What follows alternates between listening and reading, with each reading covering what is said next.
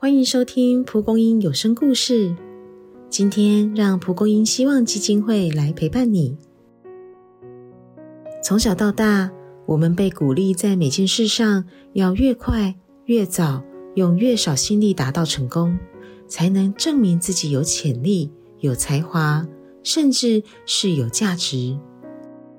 因此，一旦我们输在起跑点时，就容易丧失动力、自我怀疑。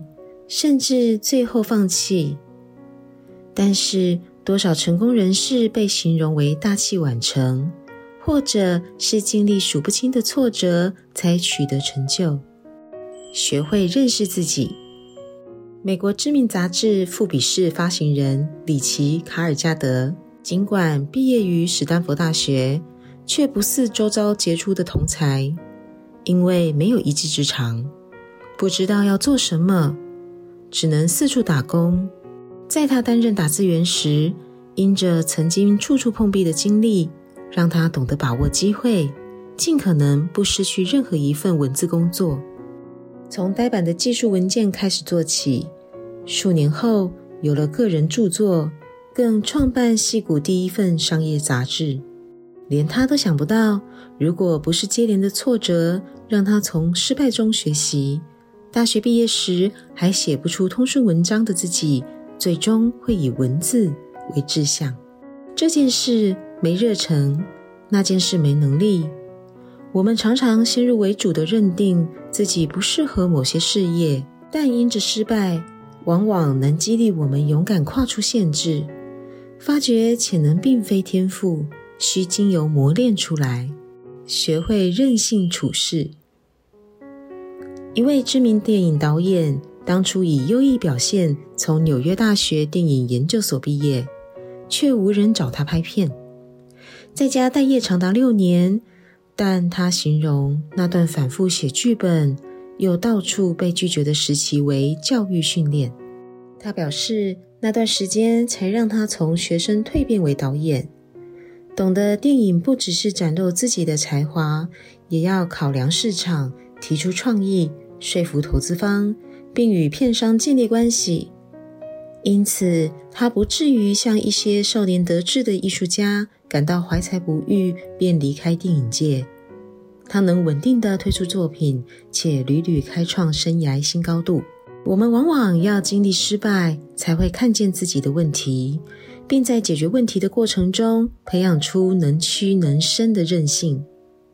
当下一个困境来临时，就不会轻易被压力打倒，而能以耐心与智慧克服困难，一步步爬到更高处。学会抓住良机。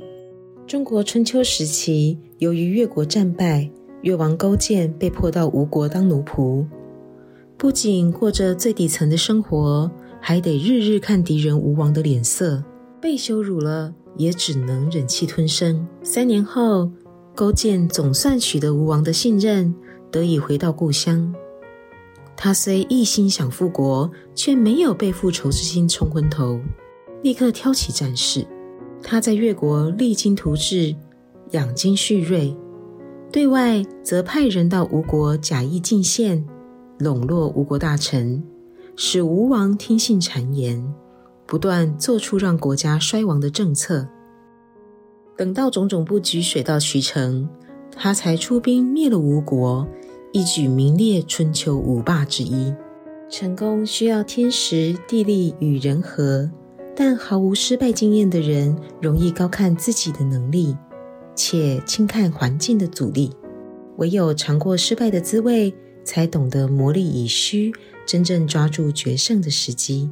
人生像场长途马拉松，不到最后一刻。不会晓得下一步会攀越高峰，还是要从低谷奋起。